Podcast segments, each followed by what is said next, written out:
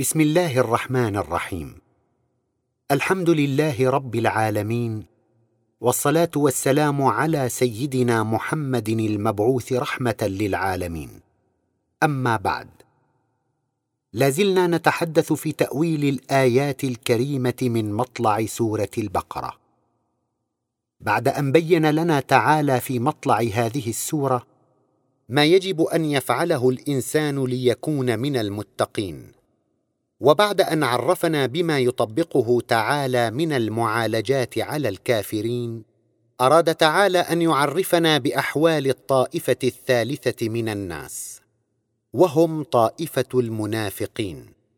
فقال تعالى ومن الناس من يقول آمنا بالله وباليوم الآخر وما هم بمؤمنين. يخادعون الله والذين آمنوا وما يخدعون إلا أنفسهم وما يشعرون. لو كان مؤمنا حقا لما شذ ولما فعل المنكر.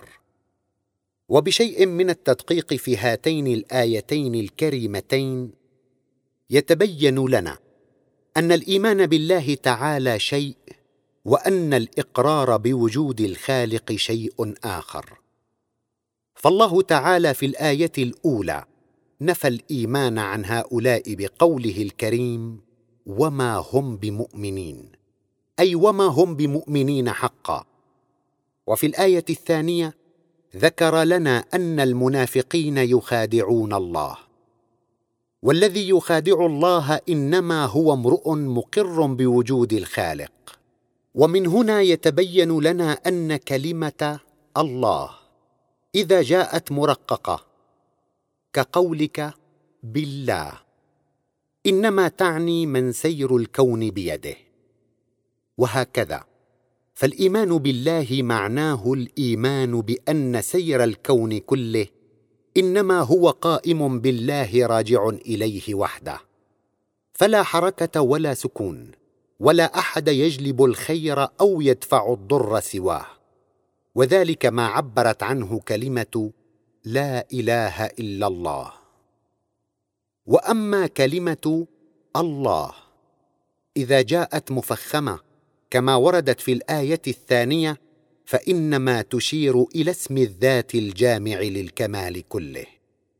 والمنافق هو امرؤ يقر بوجود الخالق غير أنه لم يسلك طريق التفكير ولم يؤمن بالله تعالى إيمانا منبعثا من قرارة نفسه. إنما سمع الناس يقولون شيئا فقاله لذلك تراه لا يشعر تجاه خالقه بتلك المعاني العالية. التي يشعر بها المؤمن وهو لم يذق طعم محبة الله ولم يشعر بحنانه وعطفه ولم يطهر الإيمان نفسه وينتزع ما بها من الشهوات الخبيثة. ولذلك تراه يغش ويكذب ويذهب إلى الملاهي ويقترف الموبقات وإلى جانب ذلك كله تجده يصلي الصلاة الصورية. التي ليس فيها شيء من الإقبال على الله ويصوم ممتنعا عن الطعام والشراب وقد يتصدق ببعض الصدقات. ظنا منه أنه بذلك إنما يخادع الله فلا يؤاخذه على ما يقوم به من المعاصي والمخالفات. فهو يتظاهر بالصلاة وبالصوم حتى لا يعذبه الله بظنه. ولو أنه آمن حق الإيمان. لطهر الإيمان نفسه ولفقه المراد الإلهي من أوامره تعالى ونواهيه ولعرف أنها كلها لخيره وسعادته فاستقام على أمر الله وخاف من عذابه. وهو يخادع المؤمنين يظن أنه يخدعهم أي يتظاهر لهم بالخير والصلاح ومحبة الله ليبين لهم أنه امرؤ مثلهم في الإيمان. وبذلك يبتغي تأمين مصالحه الدنيوية ورواج تجارته وإقبال الناس عليه. ولو أنه آمن أن السير بيد الله وحده لما رجا أحدا سواه تعالى ولما خشي غيره. وهكذا. فللمنافق مخادعته والمخادع هو الذي يتظاهر بغير ما يبطن. يفعل ذلك تأمينا لمنافعه وسعيا وراء مصلحته. يظن ذلك خيرا لنفسه وهو في الحقيقة إنما يخادع نفسه. ولا تخفى على الله خافية وعمله راجع عليه. لأن أعماله كلها ستعود عليه فيما بعد بالسوء والشقاء. وما مثل المنافق في مخادعته إلا كمثل طفل مريض حماه الطبيب من بعض الأطعمة الضارة. ووصف له الأدوية المناسبة التي تخلصه مما فيه من مرض. فجعل يتظاهر للطبيب بشرب الأدوية. فإذا خلا إلى نفسه اتبع شهوته من الأطعمة التي نهاه عنها والتي تكون سببا في بطء الشفاء واستفحال المرض. أفتظن أن خداعه للطبيب يدفع عنه غائلة المرض ويخلصه من الآلام المريرة وهكذا. فالمنافق في تظاهره بتأدية الأوامر الإلهية من جهة وإشباع شهواته الخبيثة من جهة ثانية أشبه بالطفل الخفيف العقل الضعيف التفكير. فصلاته وصيامه وصدقاته ليست كلها بمغنية عنه شيئا ولا يستطيع أن يقبل بنفسه على الله ما دام لا يستقيم على أوامره تعالى. ولو أن هذا الإنسان فكر قليلا لعلم أن الله تعالى غني عن العالمين ولاطاع خالقه وأقنع نفسه على اتباع أوامره والانتهاء عن نواهيه. وبعد أن بين لنا الله تعالى خداع المنافق وخفة عقله أراد أن يعرفنا بالسبب الذي ولد النفاق في نفسه فقال تعالى في قلوبهم مرض أي حب الدنيا الخبث الرذيلة في نفسه. وقد عبر الله تعالى عن الشهوات الخبيثة المستحكمة في النفس بكلمة المرض. فالمريض الذي يتعاطى المخدرات الضارة كالحشيش والأفيون وغيرها هو مريض نفسيا فإذا وصل الإنسان كما ذكرنا من قبل إلى سن الرشد ولم يعمل تفكيره في معرفة ربه أو لم يصغ إلى دلالة الرسول المبلغ عن الله فهنالك تميل نفسه إلى الشهوات الخبيثة. وتستحكم هذه الشهوات فيها ولا يبقى له هم في الحياة إلا أن يشبع رغائبه ويصل إلى شهواته الدنيئة. وهنا يجتمع هذا المنافق الذي استحكمت الشهوة في نفسه مع الكافر الذي كنا شرحنا أحواله من قبل ويصبح من الخير في حقه إخراج الشهوة المستقرة في نفسه إلى حيز الفعل. وذلك ما عبرت عنه الآية الكريمة في قوله تعالى فزادهم الله مرضا وتوضيحا لهذا المعنى نذكر مثالا فنقول هب أن رجلا فسد الطعام في جوفه وأدى به الأمر إلى تخمة شديدة تكاد تذهب بحياته فهل من المعقول أن يتركه الطبيب يتلوى من الألم بسبب ما استقر في جوفه؟ أم تراه يصف له مسهلا قويا يدفع هذه السموم عنه ويخلصه من هذه التخمة؟ وهكذا. فالشهوة الخبيثة التي استحكمت في الصدر إنما هي تخمة النفس وهي مرض القلب ومن رحمة الله تعالى بهذا الإنسان أنه يخرج له هذه الشهوة من قلبه بارتكاب ما صمم عليه واستحكم في نفسه. وبذا تخلو ساحة نفسه من هذه الشهوة وإخراجها هو ما عبر الله تعالى عنه بقوله فزادهم الله مرضا. أي يخرج لهم شهواتهم يفعل جناية واحدة ثم يسوق له البلاء لعله يرجع. أما المعالجة التي تطهر النفس من جرثوم الشهوة وتكون سببا في الشفاء فإنما تتضمنها كلمة ولهم عذاب أليم. ولهم عذاب أليم لإرجاعهم إلى الصواب إلى الحق بما كانوا يكذبون.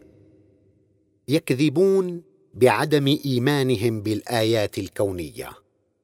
فالله تعالى يعقب خروج الشهوة وخلو ساحة النفس منها بسوق الشدائد وإنزال البلاء. فلعل هذا الإنسان يرجع إلى ربه وهنالك يطهر الإقبال على الله نفسه ويخلصها من ذلك المرض المهلك. كما تفيد كلمة بما كانوا يكذبون الواردة في الآية الكريمة أن المنافق إنما يجر البلاء لنفسه بسبب كذبه والكذب نقيض الصدق. فالمؤمن صادق مع ربه ولذلك تجده صادقا مع رسوله ومرشده فلا مطلب له إلا أن يكون ربه راضيا عنه. ولذلك تراه دائب البحث عما يقربه من خالقه. فالمال وهو مادة الشهوات كله رخيص عنده إذا كان في تقديمه قربة لخالقه. قال تعالى في سورة التوبة ومن الأعراب من يؤمن بالله واليوم الآخر ويتخذ ما ينفق قربات عند الله وصلوات الرسول. ألا إنها قربة لهم؟ سيدخلهم الله في رحمته. ان الله غفور رحيم. والمؤمن يضحي بنفسه وهي اغلى ما يملك. ويبذلها رخيصه ما دام ذلك يقربه من الله. قال تعالى أيضا في سوره التوبه ان الله اشترى من المؤمنين انفسهم واموالهم بان لهم الجنه يقاتلون في سبيل الله فيقتلون ويقتلون وعدا عليه حقا في التوراة والإنجيل والقرآن ومن أوفى بعهده من الله فاستبشروا ببيعكم الذي بايعتم به وذلك هو الفوز العظيم والمؤمن لا يدع بابا من أبواب الخير والإحسان إلا ويلجه. ولو كان ذلك يسبب له تعبا ونصبا. والمؤمن يصبر عن جميع الشهوات المحرمة ويحجز نفسه عنها طاعة لله. وخوفا أن تتباعد نفسه عن الله وتحرم من قربه. والمؤمن محب لرسول الله صلى الله عليه وسلم. صادق في حبه محب لمرشده. صادق في معاملته لأنه يعلم أن الرسول صلى الله عليه وسلم باب الله وأن مرشده الذي فاقه في معرفة الله ومحبته وحب رسوله صلى الله عليه وسلم هو الذي يدربه على السير في هذا الطريق. فما جزاؤه منه إلا كل طاعة وبر وخدمة ولطف في المعاملة. وهكذا فصدق المؤمن يكشف له عن كريم الأعمال ويهديه إلى جميل الخصال. وفي الحديث الشريف عن رسول الله صلى الله عليه وسلم أنه قال إن الصدق يهدي إلى البر وإن البر يهدي إلى الجنة. وإن الرجل ليصدق حتى يكتب عند الله صديقا. وإن الكذب يهدي إلى الفجور وإن الفجور يهدي إلى النار. وإن الرجل ليكذب حتى يكتب عند الله كذابا. وهكذا فالصدق في طلب الحق إنما هو أكبر مميزات المؤمن. أما المنافق فكاذب في طلب رضاء الله ومعرفته كاذب في حب رسوله كاذب مع مرشده يتظاهر بغير ما يبطن يتظاهر بالإخلاص ودنياه أغلى عليه من كل شيء. فإذا جدت الحرب خشي على نفسه من الموت واستأذن متحيلا للانصراف. قال تعالى في سورة الأحزاب وإذ قالت طائفة منهم يا أهل يثرب لا مقام لكم فارجعوا. ويستأذن فريق منهم النبي يقولون إن بيوتنا عورة وما هي بعورة إن يريدون إلا فرارا. والمنافق إذا طلب منه الإنفاق في سبيل الله بخل وظن ذلك خسارة عليه. قال تعالى في سورة التوبة ومن الأعراب من يتخذ ما ينفق مغرما ويتربص بكم الدوائر عليهم دائرة السوء والله سميع عليم. وإذا عرضت للمنافق شهوة من الشهوات الخبيثة لم يتأخر عن مباشرتها إذ لا يرى أعز عليه من شهوته. وجملة القول أن المنافق كاذب في طلب رضاء الله. يتظاهر بغير ما يخفيه في نفسه سترا لأحواله. والله شهيد عليه. قال تعالى في سورة المنافقون إذا جاءك المنافقون قالوا نشهد إنك لرسول الله والله يعلم إنك لرسوله والله يشهد إن المنافقين لكاذبون. اتخذوا أيمانهم جنة فصدوا عن سبيل الله إنهم ساء ما كانوا يعملون. نعود الآن إلى تأويل سورة البقرة. قال تعالى واذا قيل لهم لا تفسدوا في الأرض قالوا انما نحن مصلحون. واذا قيل لهم لا تفسدوا في الأرض إن قلت له لا تفسد الناس بعملك. بالبناء الكهرباء الملاهي. يقول لك هذه نعم من الله. أترجع بنا إلى القرون الماضية؟ قديما ما كانت عندهم مدنية. والفساد هو نقيض الصلاح وضده.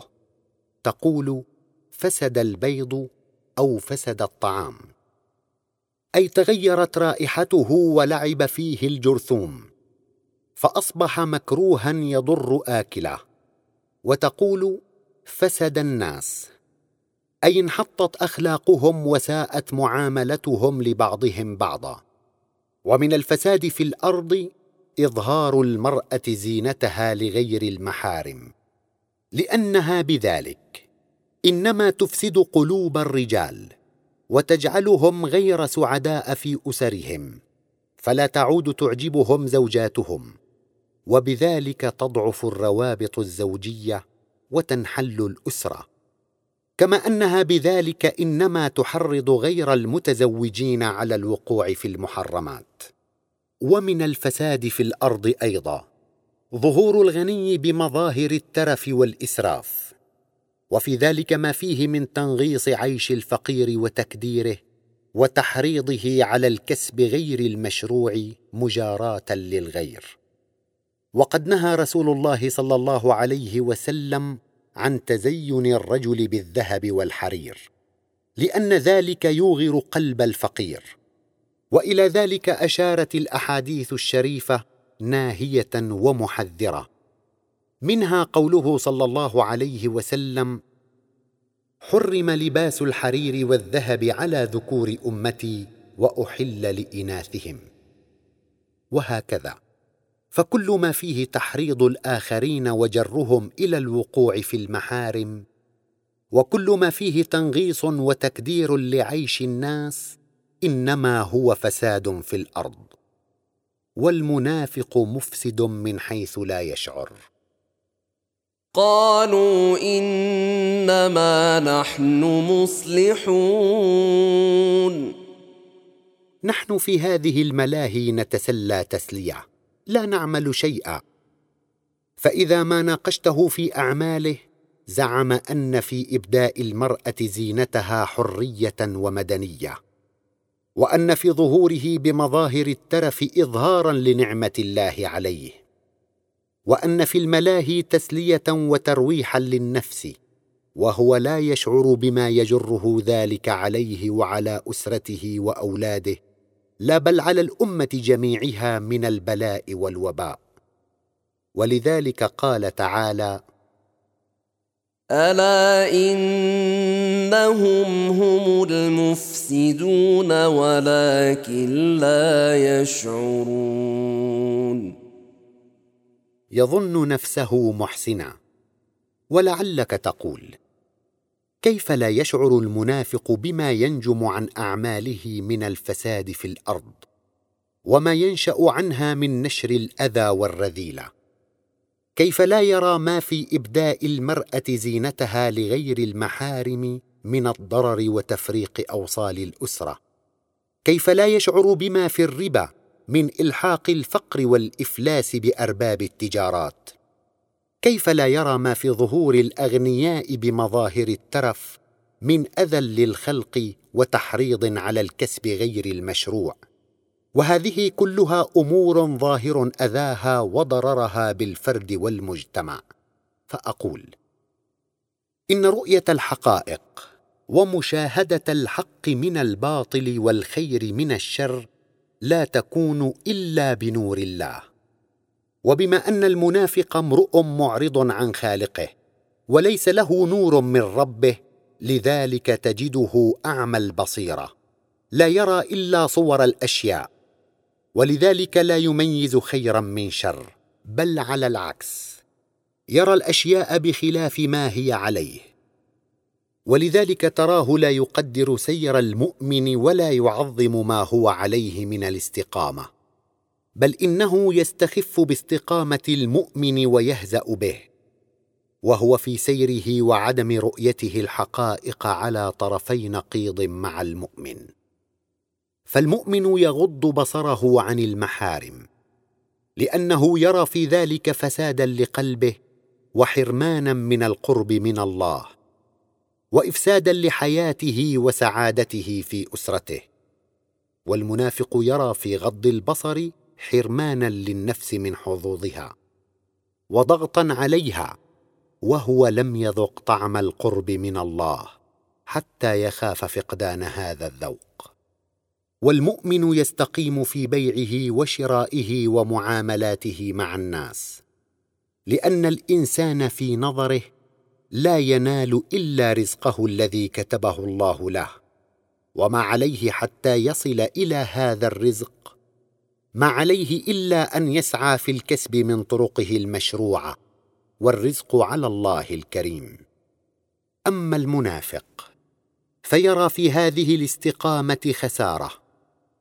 ويعد الحصول على أكبر حد من الأرباح مهارة وحذقا. وهو يظن أنه إنما يرزق نفسه بنفسه فما عليه حتى يصل إلى هذا الرزق إلا أن يقوم بشتى الحيل. والمؤمن يبذل ما له سعيا وراء القرب زلفى من خالقه ويرى في بذل المال في سبيل الله ربحا ومغنما. أما المنافق فيرى في بذل المال في هذه الأوجه خسارة ومغرما. والمؤمن يرى في موته في سبيل الله حياة لنفسه وفوزا لرضاء الله وخلودا في النعيم الأبدي.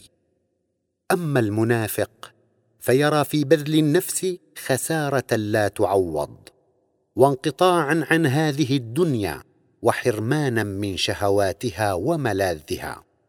وهكذا فنظر المنافق معكوس ونظرته تخالف نظرة المؤمن في كل شيء. فالمؤمن يرى الحقائق والمنافق لا يرى إلا الصور وظواهر الأشياء. ولذلك ترى المنافق يعد سير المؤمن جهلا. أي عدم معرفة بأصول الحياة الدنيوية. وإلى ذلك أشارت الآية الكريمة في قوله تعالى واذا قيل لهم امنوا كما امن الناس قالوا انومن كما امن السفهاء هؤلاء كانوا جهالا لا مدنية عندهم. هل نحن خلقنا فقط للعمل؟ يجب أن نتسلى. ألا إنهم هم السفهاء ولكن لا يعلمون. لا يعلمون ما سيحل بهم. والسفهاء جمع سفيه والسفيه هو الجاهل الذي لا يعرف قيمة الشيء. قال تعالى في سورة الأنعام قد خسر الذين قتلوا أولادهم سفها بغير علم. وقال أيضا جل شأنه في سورة البقرة ومن يرغب عن ملة إبراهيم إلا من سفه نفسه. أي لم يعرف قيمة نفسه وما يعود عليها من الخير إذا هو سيرها في طريق الحق وما يعود عليها من الشقاء إذا هو سيرها في طريق الباطل. وهكذا. فالمنافقون لا يعرفون قيمة هذه الحياة الدنيوية ولا يدركون قيمة الاستقامة والسير الطيب. بخلاف المؤمنين. الذين أقبلوا على خالقهم. فرأوا قيمة هذا العمر الثمين فاكتسبوه فيما يعود عليهم بالخير والسعادة. نكتفي اليوم بهذا القدر ونتابع تأويلنا لآيات سورة البقرة في الحلقة القادمة إن شاء الله. والسلام عليكم ورحمة الله وبركاته.